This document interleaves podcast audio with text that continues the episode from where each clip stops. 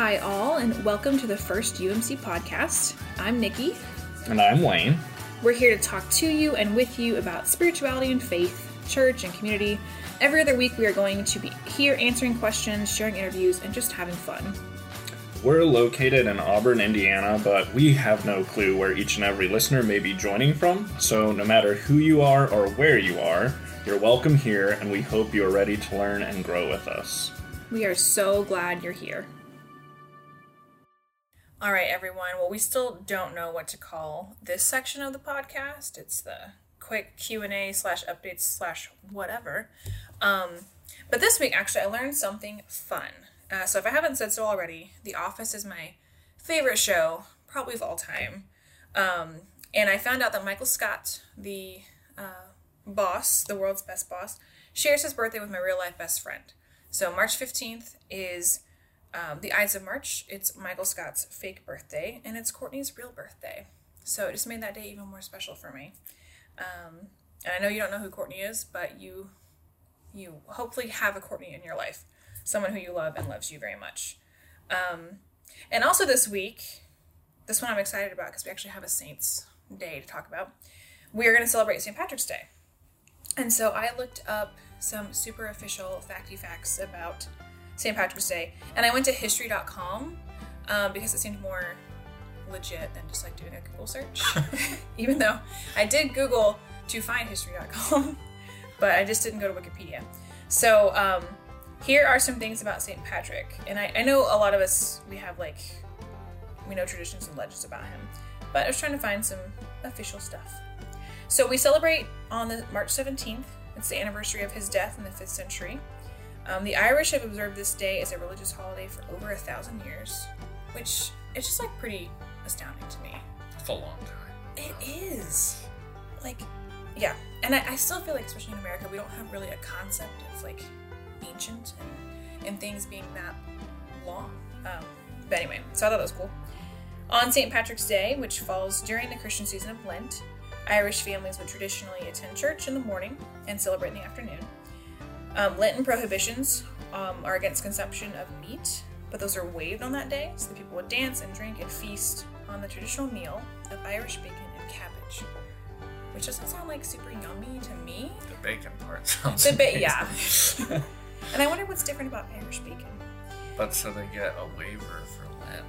Mm-hmm. How do we how do we get on that? Anyway. Well, and I I probably should have looked this up too, but um, and I I've never really been around a Catholic community, but on Fridays during Lent, like fish fries are a thing. That's true. So I don't know what the dealio is with that, but um, I don't think Methodists have any Lenten stuff. It just kind of depends on where you are. Um, but yeah, so that's what they get to do on that day. St. Patrick lived during the 5th century. He's the patron saint of Ireland and uh, its national apostle. He was born in Roman Britain, which I learned in seminary. I just always assumed he was Irish, he's not. He was born in Britain. And he was kidnapped and brought to Ireland as a slave at the age of 16. So that's another crazy thing. He later escaped, but he returned to Ireland and was credited with bringing Christianity to its people. Um, so, in the centuries following his death, the mythology around his life became um, ever more ingrained in Irish culture and I think in like popular culture and our imagination. And so, probably all of you know about St. Patrick and that he explained the Trinity, Father, Son, and Holy Spirit, by using the three leaves of the native Irish clover or the shamrock. Um, now, one of the things I did want to point out is that's not a foolproof way to talk about the Trinity. Um, there isn't a a perfect way because our language is very limited. And How do you describe a mystery of God with any of our human words? Um, but there is a funny video on YouTube about the different Trinitarian heresies. So if you want to deep dive on that, you can search on YouTube for Lutheran satires or just Google that's modalism, Patrick, and the video will probably pop up. But yeah, so I was thinking about St. Patrick's Day, and Wayne, I was curious are there any traditions, any things that you remember about St. Patrick's Day from growing up, or things you really like about it? I mean, well, I didn't as a kid, really know much about St. Patrick. but certainly remember probably what everyone else does the whole pinching thing when you were a kid and making sure that you wore green, which honestly I was really bad at remembering St. Patrick's Day. So I always had to like either draw like a dot on my hand with a marker that was green, or you know, you could always like low key find, you know, something that had a hint even though it wasn't the main color of whatever you were wearing, so that you Yeah.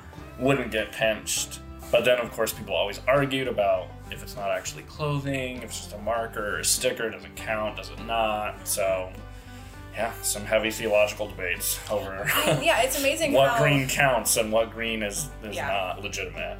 yeah kids will really get intense about that stuff and like don't get me started on colors because um, my husband and I have an argument about what is blue and what is green. So anyway, um, So Aaron's walking around on St. Patrick's Day wearing blue. Yeah, probably because he doesn't know what colors are. Um, but yeah, well, and I, I was when you mentioned the pinching thing, I do remember our principal in third grade. Um, somebody got pinched so hard that they bled, and so the rule became like you can't pinch on St. Patrick's Day. So every subsequent St. Patrick's, uh, our principal would come over the loudspeaker and say, like, "Let this be your reminder. There is no pinching allowed on St. Patrick's."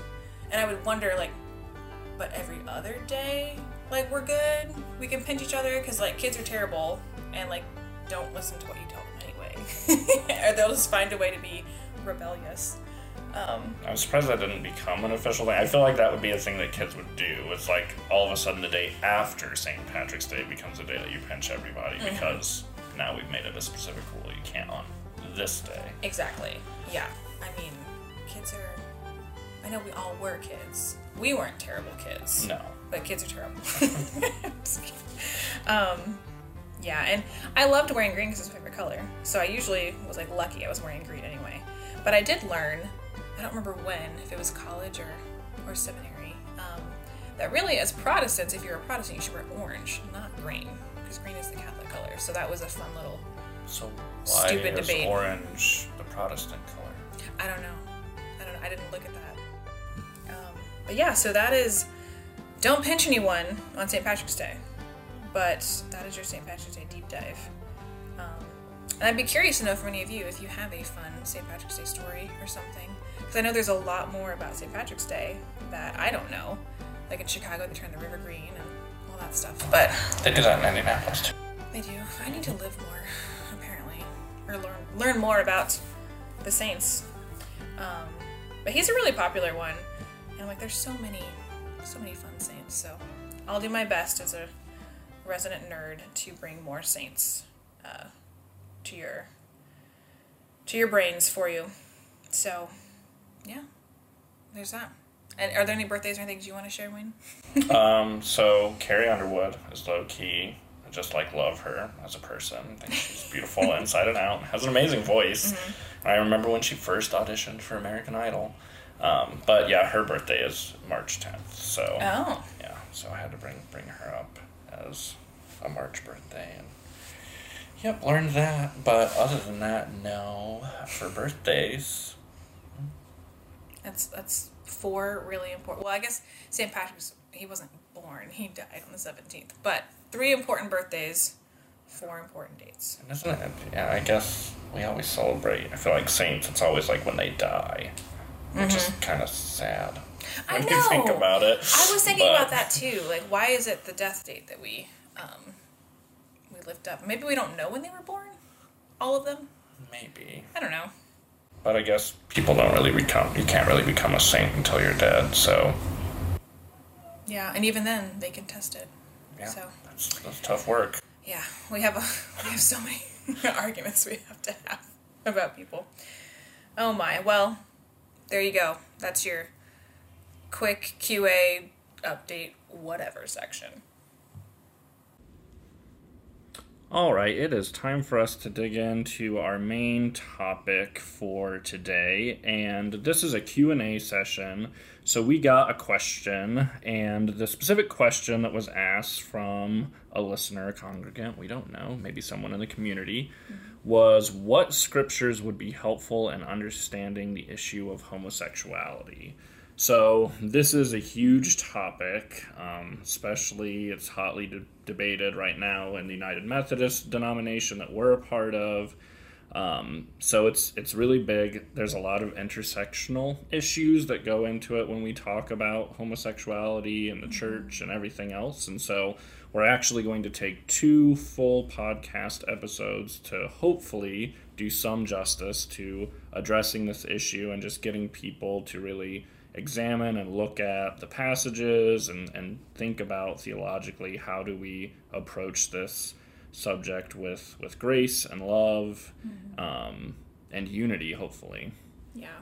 Yeah and as wayne said this is um, a big subject and we want to take as much time as we can to um, do it justice cover everything we can. You know we're, we're not experts by any means. Um, we care very deeply about love and grace and justice for everyone and uh, so, what we're going to share, um, this doesn't represent in any way like an official view of the UMC or anyone else but us. Um, so, we've done some prep and conversation together and, and, on our own, you know, to share that with you. But um, yeah, we're gonna do our best today. We're gonna we're gonna focus in this section or this this part of the this first part on um, language and also some of the scripture passages that come into play with this.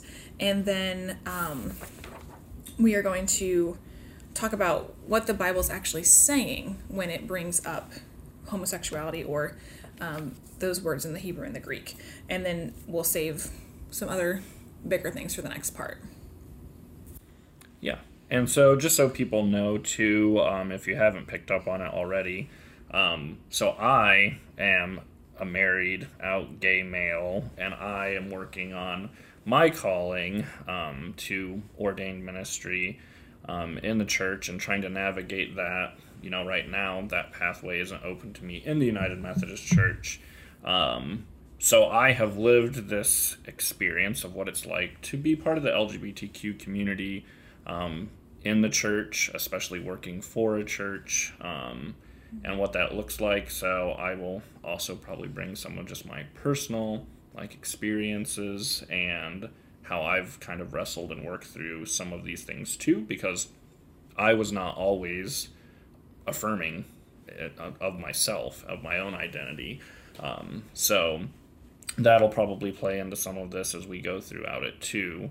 And I think it opens up kind of the first thing that we really wanted to talk about is moving away from the language of let's talk about the the homosexuality issue, right? Mm-hmm. Or even debate. And I think first of all, for those who don't know, and I don't think anyone is necessarily ill intentioned when they use the word homosexual, but in the LGBTQ community, um, honestly, it's easier if you say either LGBTQ or queer or gay. Um, homosexual is generally known to be like a more derogatory term because actually the church has so used that particular term um, in harmful ways. Mm-hmm. So just something to keep in mind because I, again I don't think a lot of people use the term and mean for it to be hurtful or harmful, um, but to some people in the community it certainly would be. And I think it's important to remember, too, that this isn't just an issue or a debate that a church or a denomination is having. This is people. Mm-hmm. These are people's lives, and um, people do get really hurt um, in these discussions. And so I think the first thing for us to remember as, as humans, as Christians especially, is that we are talking about real people with real feelings and emotions and investment um, in these discussions. And so rather than just saying this is an issue that we're talking about, we need to remember we're, we're talking about real people's lives. Um, so I just want to bring that up right from the beginning. Mm-hmm. Well, it's really important because I think people struggle to talk about things we consider like hot button or um, controversial, whatever, in general. And so we shy away from asking questions and being vulnerable with each other. And even, you know, I'm, I'm sure this whole this whole talk could be triggering for, for some of us for lots of different reasons. Um, you know, I didn't grow up in the church, but when I started going as a teenager, this was something that was really pushed on us um, with the purity culture things. Some of you who have experienced that, like, you'll know what I'm talking about. Uh, saving yourself for marriage, like, all this kind of came as a package deal. And I was told over and over again, these are the reasons we don't do these things, and this is why you can't be gay. And I was like, but but why? But there was never like really deep discussion about it. It's like, well, that's just what the Bible says. And so if we don't have spaces, whether in the church or outside of it, where we can actually dig in and talk to each other, even if it's a little uncomfortable, we're not going to grow. Um, and for others who have been told one thing by the church for years and years and years, to then have a different discussion is really challenging. So, um, like we said, we're going to do our best um, to unpack a little bit of this, but we also understand that there's there's a lot going on with this for some of us, and so um, whether you're in the church or out of it, maybe just listen with ears that are more open and more understanding uh, towards yourself and towards others. Um, because even though we're talking about one topic today, that doesn't mean we can't apply the same grace and care and love with other things. And I think yeah, the most important thing when when having these discussions or discussions about any like big issues, whether it's racism or um, mm-hmm. sexism, anything like that, is is we really need to lean into grace because, like Nikki is saying, sometimes we shy away from these conversations because we're afraid of saying the wrong thing or people getting offended and and if we can just allow each other to have some grace and be open to being educated without being defensive and just allowing people to just yeah sometimes you might say the wrong thing. Even as part of the lgbtq community i can't pretend to speak for or know everything especially about like the trans community i've had to do a lot of self-educating about that specific part um, so just reminding everyone that we all have more to learn, but it's okay to make mistakes. And the most important thing is just that we are talking and having honest conversation about these topics. Mm-hmm. Yeah. Well, and with with that, we'll move into um, kind of the next part. And so, some of you may be familiar with the uh, language of like clobber passages. These are parts of the Bible or scriptures that um, have caused harm. Um, there's also the phrase texts of terror that is is used, um, and those are scriptures, passages, stories that um, have been used against um, different communities by the church. So, um, right off the top, in considering like theology for human sexuality and, and all that, I want to recommend a book that's been incredibly helpful for my own learning, um, really helpful for um, having conversations about this with others, especially in the church. And it's called Holy Love. Its author is Steve Harper. Steve, um, I haven't got to meet him personally, but I've heard him speak a couple times. And he's a really incredible person. He's got an amazing story um, about his growth and transformation um, around this topic specifically. And he shares that in his book, Holy Love. Um, the subtitle for it is A Biblical Theology for Human Sexuality. And I really can't recommend it enough. Um, it's not so like intellectual, you can't understand it at all. It's not a long book either. So it's really good. He wrote it with churches in mind and groups in mind to work through. Um, and he uh, he outlines um, a good lens, uh, a view for approaching this from a position of inclusion for all people. And this is actually the first time in my life and faith journey that I've read a book just like this. It was always reading something from the other side, like, well, here's what, um, here's why not to, but this was like, this is why we should be inclusive or can be. So I really, it was really refreshing for me. Um, and before we talk about any passages specifically in Scripture that are against um, against anything, I want to remind us to think about the whole scope of Scripture. Um, if you are familiar with the Bible, there's a lot of stuff in there, but predominantly the themes are love and forgiveness, grace, inclusion, growth. There's a lot more of that than there is um, the denial, the restriction, those kinds of things. Uh, it's really easy to pull out scriptures and use them any kind of way you want. Um, you know, and I, I'm a female in ministry, and so there have been plenty of times things have been said to me that are like, well, this is what the word says, but is that what the word means? Um, and are we doing justice to a passage or a scripture by pulling it out of its context in every way and just using it against each other? Not entirely sure that's the best move. So, um, if you are a scripture reading person, I invite you to do that work. Look, look at all the scriptures there are, not just um, the few that relate to what you're trying to get into, I guess. Um, but with that said, there are five passages that are consistently looked at um, as clobber passages, the ones that speak directly against um, same sex activity. Um, and two of those are found in Leviticus. It's Leviticus 18:22 and Leviticus 20:13. And then there is 1 Corinthians chapter 6 verses 9 through 10. 1 Timothy um, chapter 1 verse 10.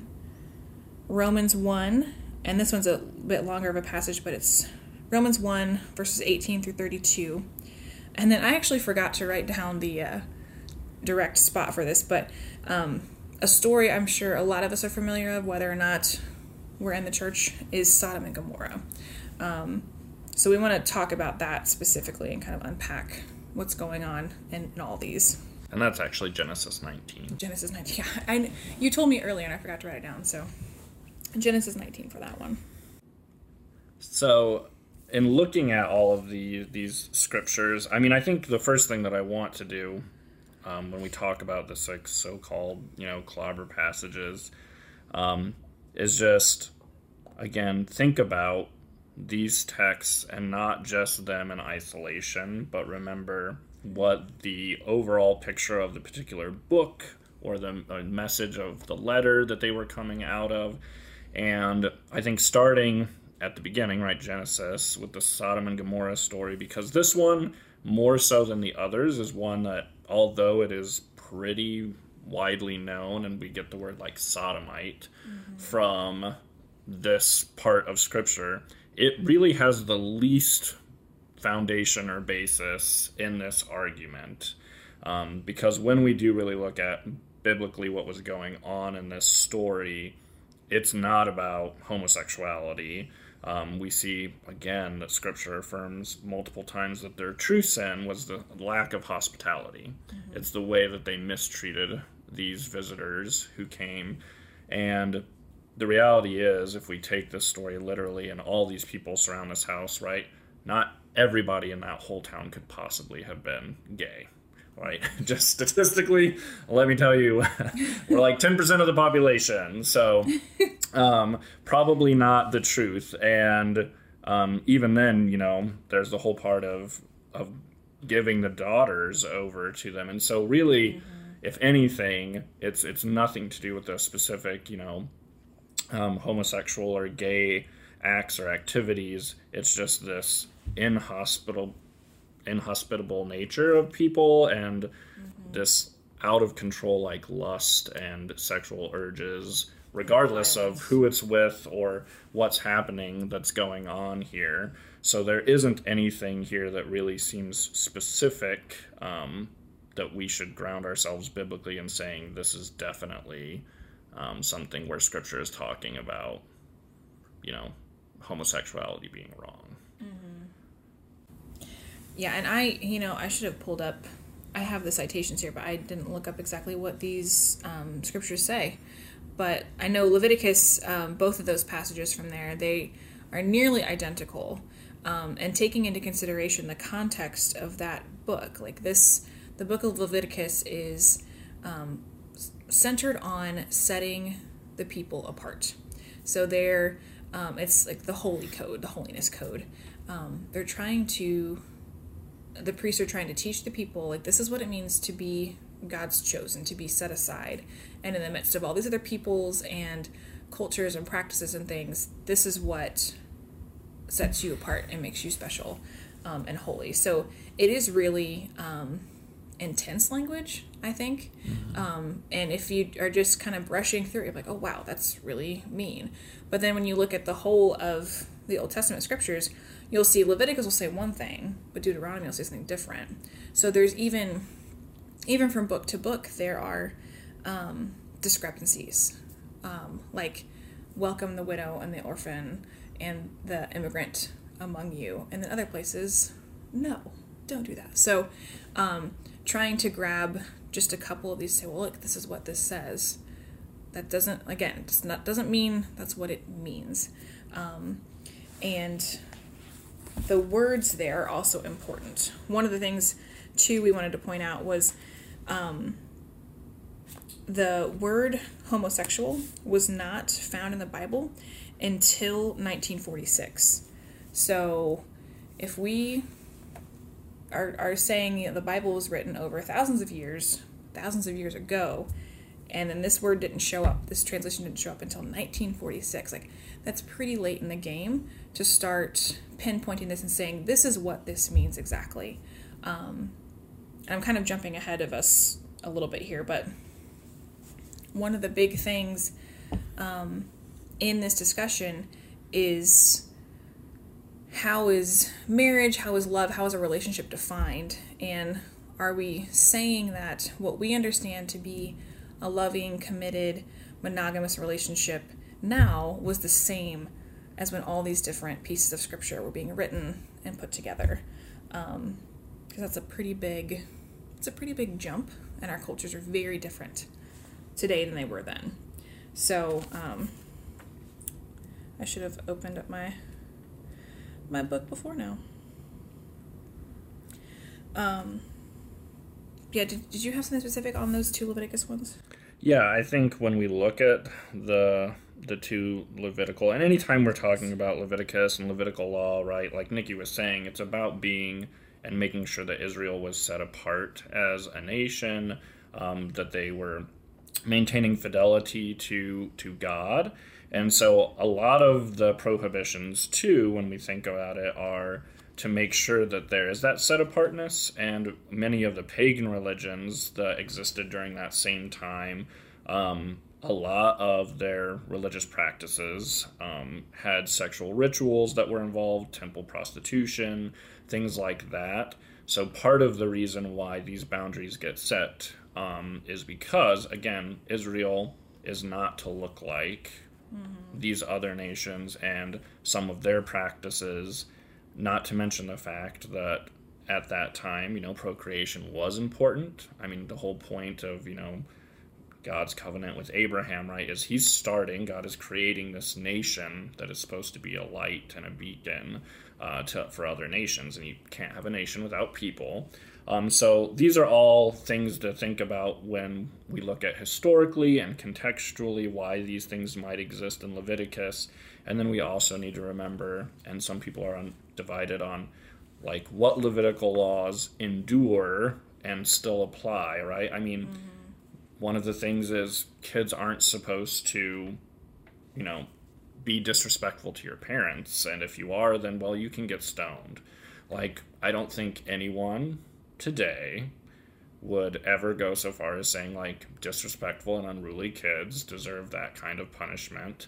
Um, and so we need to ask ourselves, right? There's a context to a lot of these things. There's a reason why they existed then, but does that endure and does that apply to us still today? Does that make sense for our culture today?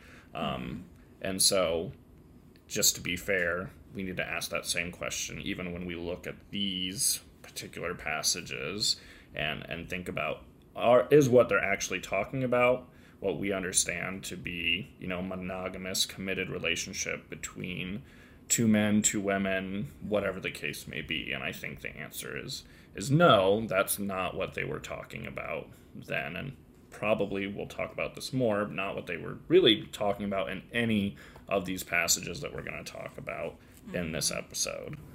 Right.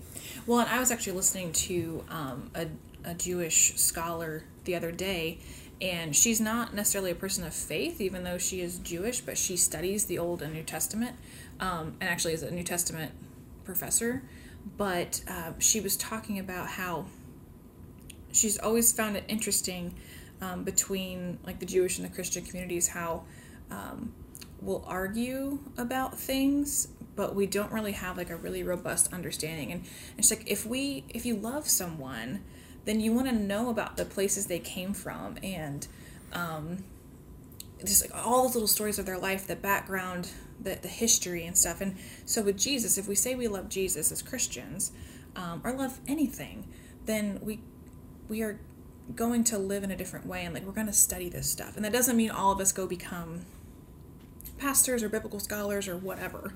Um, but there are so many resources to do good study without having to be, um, you know, like a graduate student, a PhD level, whatever. Um, and we're going to share some of those with you. And like I said, Holy Love is one that's been super helpful to me. I'm not going to uh, try to pronounce these words in Hebrew. There was a time in my life I probably could have, but that is not today. Um, but specifically in these Leviticus passages, what is um, the word that gets translated to, um, uh, or it gets pulled out to be used against um, the LGBTQ community is uh, it means being promiscuous. So we would say today, sleeping around. Um, this is not, again, this is not a sacred, faithful, or a monogamous act. Um, so even though same sex behavior is being pinpointed specifically between two men, um, we wouldn't say that anyone should do this. Like man and a woman, woman and woman, male and male. So um, being able to look at these words and understand what they mean is really helpful for unpacking what's being talked about and learning the bigger picture of what's going on. Um, and then we we can kind of we can look at First Corinthians and First Timothy together um, mm-hmm. because again those are the same words being used there in the Greek. Um, and just for the sake of some context, the First Corinthians passage reads like this Don't you know that people who are unjust won't inherit God's kingdom? Don't be deceived. Those who are sexually immoral, those who worship false gods, adulterers, both participants in same sex intercourse, thieves, the greedy, drunks, abusive people, and swindlers won't inherit God's kingdom. So in that and that's the common English Bible translation. So in that passage there's a couple different Greek words that are being used there. Um, but the essence of of it is this is unbridled lust. So this is people mm-hmm. who are um, again, this is not sacred, faithful, devoted, monogamous um, activity.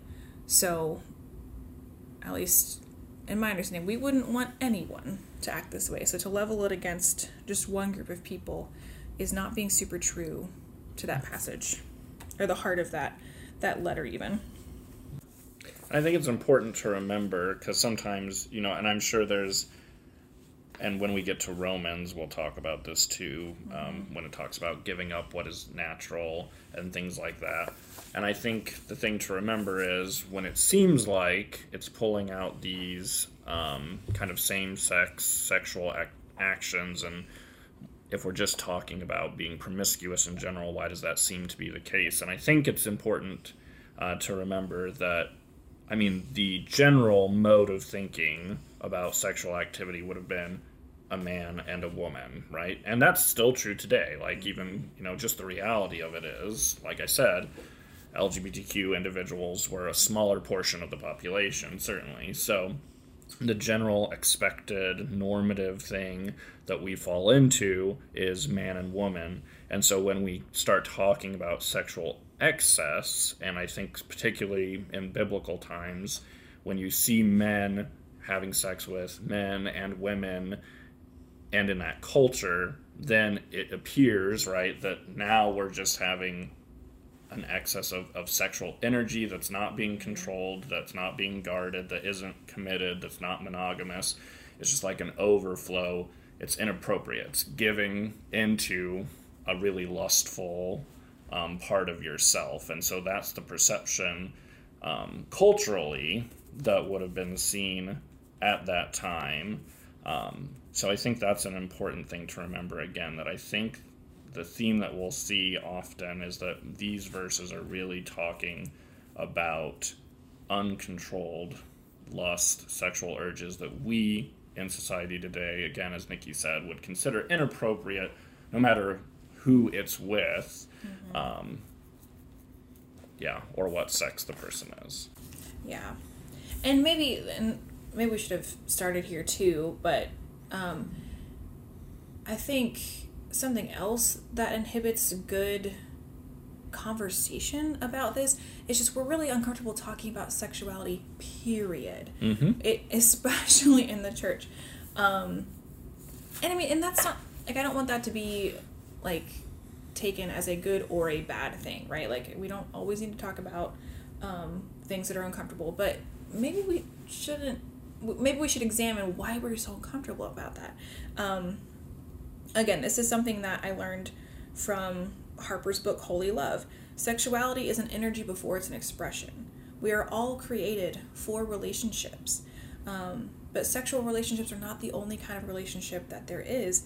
And um, that desire for connection, for love and sharing, um, it can it can go sideways even in friendships. We can treat each other really terribly that way. Um, and whether that's um, you know a female to a female, a male to a male, whatever, like that's not okay either. Um, and just being comfortable talking about we are sexual beings. Like there, there is a reason beyond procreation for why sexuality is a part of, of who and what what we are is as created beings. Um, and yeah, I, I didn't do any like rigorous study on this before and I was kind of going off the cuff, but that's also an important part to this. We need to be okay saying that sexuality is a part of life, um, and that can help us maybe get get into um, these conversations better without being like, oh, you can't talk about that. Mm-hmm. Maybe we need to. Yeah, and I think we definitely do because I think part of the problem with this um, topic and discussion oftentimes gets in the fact that the church has not done a good job at developing a healthy theology of sexuality mm-hmm. um, and what that looks like and what it means and do we believe that yeah that sex is only for procreative purposes and i think the answer is clearly no and we'll get more into that later um, so what is healthy sexuality and again looking at these verses whether it's you know the romans whether it's first corinthians it doesn't matter mm-hmm. thinking about again, culture at the time and Roman culture, um, a lot of what they're talking about, a lot of what they're guarding against, what Paul is talking about is sex was a lot about power and subjugation. That's true even in the Old Testament. Um, and it was, you know, if you rape, if you pillage people, that is a power play. Mm-hmm. And again, it goes back to masculine culture and patriarchy and all of that gets wrapped up in this because to be, you know, a man if you're in, you know, a more passive position sexually, right? That's dishonor. That's not okay. That's too effeminate and you're not supposed to do that. Um, and women were seen as again lacking power and it was all subjugative and that's just not healthy like none of that is healthy um, and so that's what we need to remember is that really, if we want to talk about good sexual ethics, we miss so much of what these verses are trying to teach us mm-hmm. when we make it just about the LGBTQ community because it's really not about that. It's really about yes, sex is part of who we are in creation, and it shouldn't be about power. It should not be about subjugation. Um, we shouldn't be having sexual acts without the consent of the other person. Um, and that's what these are really trying to teach us.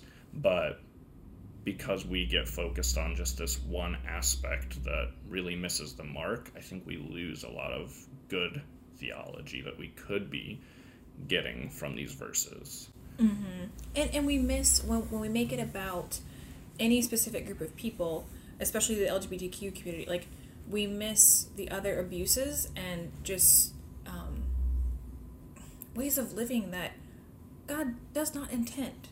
I mean, if yeah, I there's there's so much I could jump off and, and say about that, but we miss so much by not really digging in and translation is a huge part of this. And so for for some of us we only know the translation that we were brought up with or we were shared with and there are a lot of different translations and there's um, arguments among scholars about how things should be translated. So these are not always cut and dry um, issues or or topics by any means. Um, we just we miss a lot when we don't dig in and do the work. And that's like even beyond helping us have a, a better and a good theology we miss the opportunity to actually care and bring justice for people. Yeah, because even when you know Nikki was talking about the, the word homosexual wasn't really introduced into uh, the Bible until you know the the late 40s, is the reality that before that, yeah, the words used were generally more applied toward just a kind of sexual like uncontrolled urges um, oftentimes or even like males who would kind of prey on younger boys and children because again going back to temple prostitution and what that looked like often it was younger males. And so again it's about power subjugation rape. And nobody gay or otherwise looks at that and says that that is healthy. Like we all agree that that is wrong um, that that is certainly sinful that no good fruit comes from that. Um, and so I think it's it's important to to keep that in mind when we look at these passages and really ask ourselves again what what is trying to be said here. Yeah. Um, the last uh, clobber package okay, package passage goodness gracious um, my brain um, is from romans and that's that's the lengthiest one. Um, romans 1 18 through 32 and this is where um, the language that paul uses is like they traded natural behavior for unnatural behavior.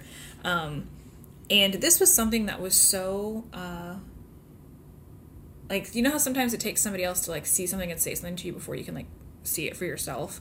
When i read um, harper's take on this i was like oh my gosh it's like kind of been right in front of me the whole time. Paul is not talking about gay people here. He's talking to heterosexual folks who are acting in a way that is against their personhood like against their um, their orientation if, if you will. So i was like well duh. Like that i, I, I don't know. Um, it just really put on a light bulb for me about that because this is the one i think i've heard um, the most about and like used the most or like some people are like well i can i can figure out the other ones but this romans one that's where like the hang up is for me. Um, but yeah that was just again i told you i'm leaning very very heavily on his his work but that was just like oh yes that makes so much sense Yeah, and there are uh, multiple different views on kind of how to interpret um, what Paul is saying here. Um, and we'll give you more resources for that. People much smarter and um, more eloquent than us to unpack some of those things. But yeah, Nikki is right. Like, when I think, like, if I read this verse as, you know, a gay man, my natural inclination is toward men. That is my natural inclination. So if I'm giving up what's natural to me, then I would be giving up in like my attraction to men. Um, and so here he is talking right to heterosexual individuals. And again, it's that kind of uncontrolled sexual energy and desire, this hedonistic, like, I can have power, I deserve whatever I want. Um, and so these people who it appears that their natural inclination would be for the opposite sex are now just having sex with with anyone man woman it, really doesn't matter um, and so we've lost any sense of, of boundary or respect for um, what that is and the sacredness that does exist in that sexual companionship. Yeah. Um, I'm not sure what else we can. I mean, well, there's a lot more we could say, I'm sure. But honestly, I feel like for everyone, just like getting a book, finding a place or, or a good resource to dig through on your own, um, because obviously we're a little biased in how we're approaching this stuff. But um, there are there are good resources out there.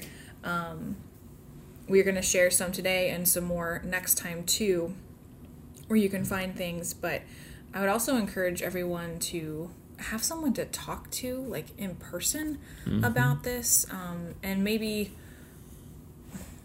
th- this can be a challenge for sure but like talking to somebody who maybe it doesn't hold your exact view but you trust and respect and they trust and respect you and you can kind of um, get get that um, oh, I don't even know the right word. I don't want to say dissenting, but just an opposite opinion. Something to help sharpen where you're coming from. Um, or kind of just round the edges of your thoughts a little Yeah. bit. Um, because I mean, we'll talk about this more in our in our next episode too. But I, like I said, I was not always affirming of my own identity. I adopted, learned, I know the other side of the argument, and I do have some some sense of I, I get where people are coming from on the other side, and I don't think that it's you know if if you aren't totally inclusive and affirming that you're a horrible human, um, that kind of thing. So we'll definitely talk more about that. Um, I think we primarily present Nikki and I our our personal opinion is is more inclusive um, view of scripture, um, but again, I'm sympathetic to those who who struggle with this. I'm sympathetic to those who see an issue with it. Um, so we'll talk more about that. Um, but then I also wanted to bring up when we're looking at scripture that scripture isn't all just these six passages against basically being LGBTQ or same sex um, activities um, or inclinations. That, in fact, you know, one of the things that I thought was really interesting is when we look at, like, eunuchs, for example, in scripture, that they're a sexual minority. And I think it's so fascinating that even in, you know, that early time, biblical time, like, they recognize, and Jesus says, like, some people are made eunuchs, some people are born that way. Like, that's just crazy that, like, they realize that, like, yeah, that there was, that that happens, because I'm sure, right, that's not common today. And even in biblical times when we don't have the internet and everything else, right? But mm-hmm. to have that knowledge and recognize that, and then some people choose to live as the eunuchs for God, Jesus says. But we see in Scripture, when we look back to Deuteronomy in the beginning, the eunuchs were excluded from, you know, being part of, of, of Judaism and they weren't accepted. And yet, then we move forward and we see, honestly, as early as Isaiah, that that door opens for them. And then we see in the New Testament, you know, Philip um, talks to you know the eunuch there, and and we just see again this trajectory of inclusion and acceptance for a sexual minority of that time of that age. And so I do want us to look at and consider in scripture that whether it's how we view, you know, biblically women, um, that as the story goes on, as we move closer and closer to the person of Jesus, the door always gets wider, and more and more people are invited to the table, and more and more people become included. And so I think that's just something important to recognize and to keep in mind when we have this discussion as well is that, again, we see a movement toward God is tearing down barriers and revealing that God is really very inclusive of foreigners, of sexual minorities, of women, these people who are on the fringes, on the outcasts of society. Yeah, and and like you said, it's everyone's been there the whole time. But as we get closer and closer to Jesus and, and even before like we can see those people are there. Um, and and scripture doesn't hold every single story of everyone and there's i mean there's just there's so much and so um, if you're a person who's ever felt like you weren't welcome at the table or you weren't included at the table um, you are. You are. And it just unfortunately it takes time and persistence and um, a lot of practice and grace and struggle to get there sometimes. Um, and i you know like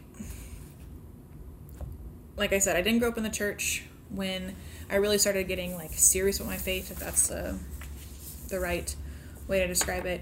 Um, i ask a lot of questions and it's really annoying and teachers hate me because of it.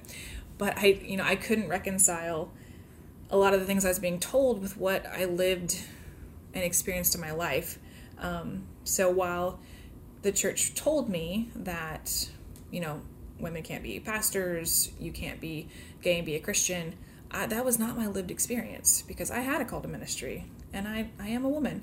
And i have so many friends who whether in the church or not are faithful loving committed people to um, not only their partners but what they do in their life. And and sometimes we can't even say that for christians. So um, i never I like Wayne said, I'm, I'm sympathetic to people on all sides of of this, but um, since that was never where I landed entirely, it's it's hard for me um, to completely wrap my brain around that. But that doesn't mean that um, I don't love and care for people wherever they are.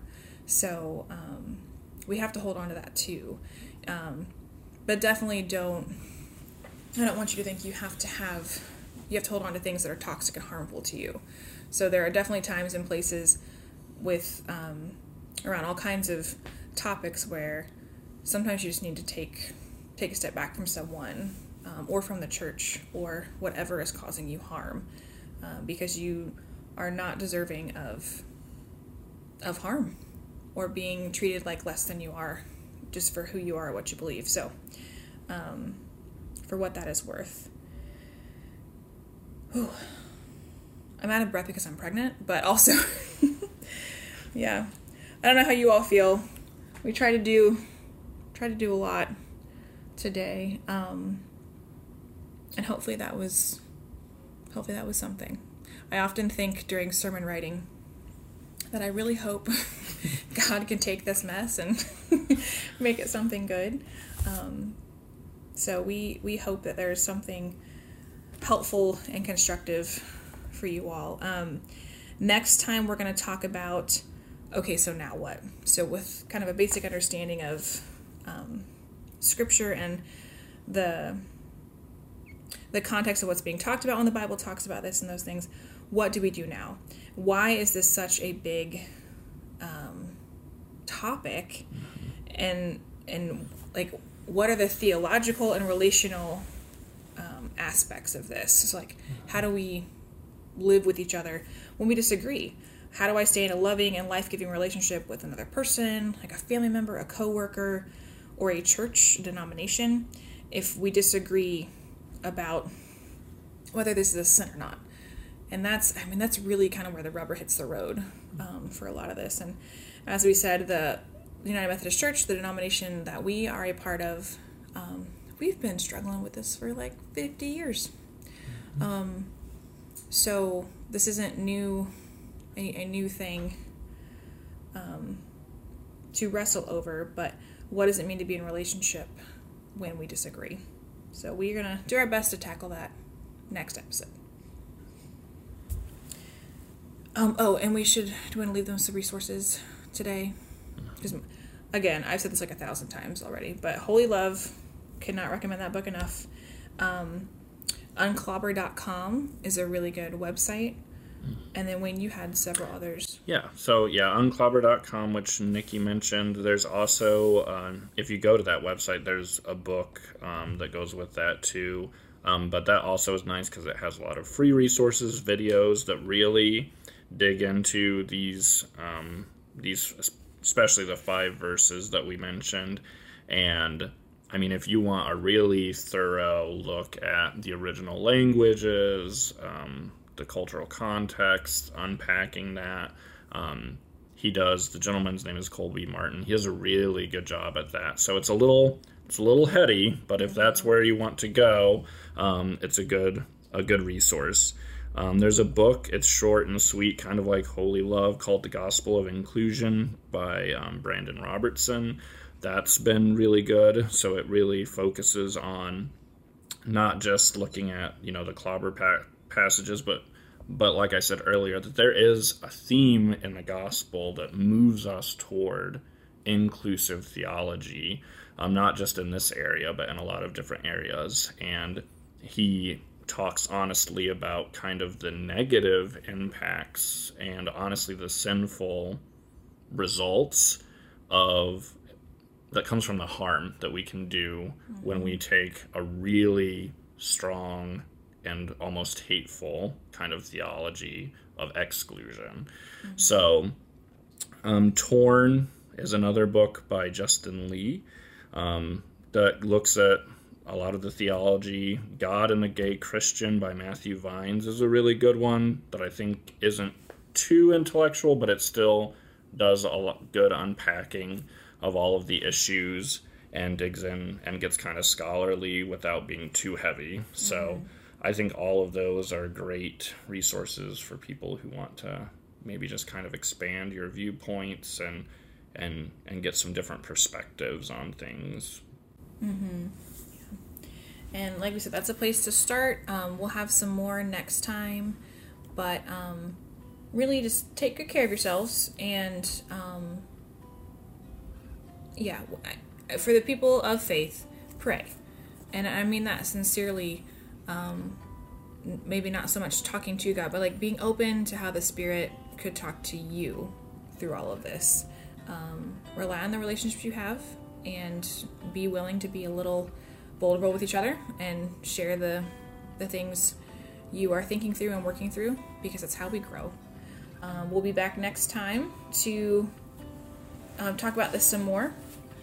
And um, oh, it, as always, if you have questions, you can, or just want to correspond with us, you can reach us at podcast. Um, our email for the podcast, podcast at auburnumc.church. And I want to offer too, um, you can reach out through that email. Um, if you have questions, if you want to know more about my perspective or kind of my evolving theology on the issue, my experience um, within the church, um, you're more than welcome to reach out. Um, I always say it's not anyone in the LGBTQ community's responsibility to educate others or things like that on these topics, but I'm more than happy to make myself available to anyone, no matter what side of the topic you fall on. If you just want to have somebody that you can have that real conversation with, um, I am more than happy to do that. So don't hesitate to, to reach out and we can connect more. Thanks so much for joining us today, and make sure that you tune in for our next episode. You can find our podcast on Spotify, on iTunes, wherever you usually listen to your podcasts. If you can't find us, let us know. We would love to connect with you. And know that you can follow us on Facebook, Twitter, Instagram, and YouTube at First UMC Auburn. We also have a Facebook community that you can join called First UMC Online Community. And there you can connect with the church by participating in chats and discussion posts. You can share your prayers, thoughts, photos of your life, celebrations. Uh, we just want to get to know more about you. And uh, the purpose of this group is to grow in relationship with others, both online and then also with God. Um, another great resource uh, for you is our website, auburnumc.church, where you can find more info on the ministries of our church, upcoming events, and lots of other fun things. Take care of yourselves, everyone, and we'll talk to you soon. Bye.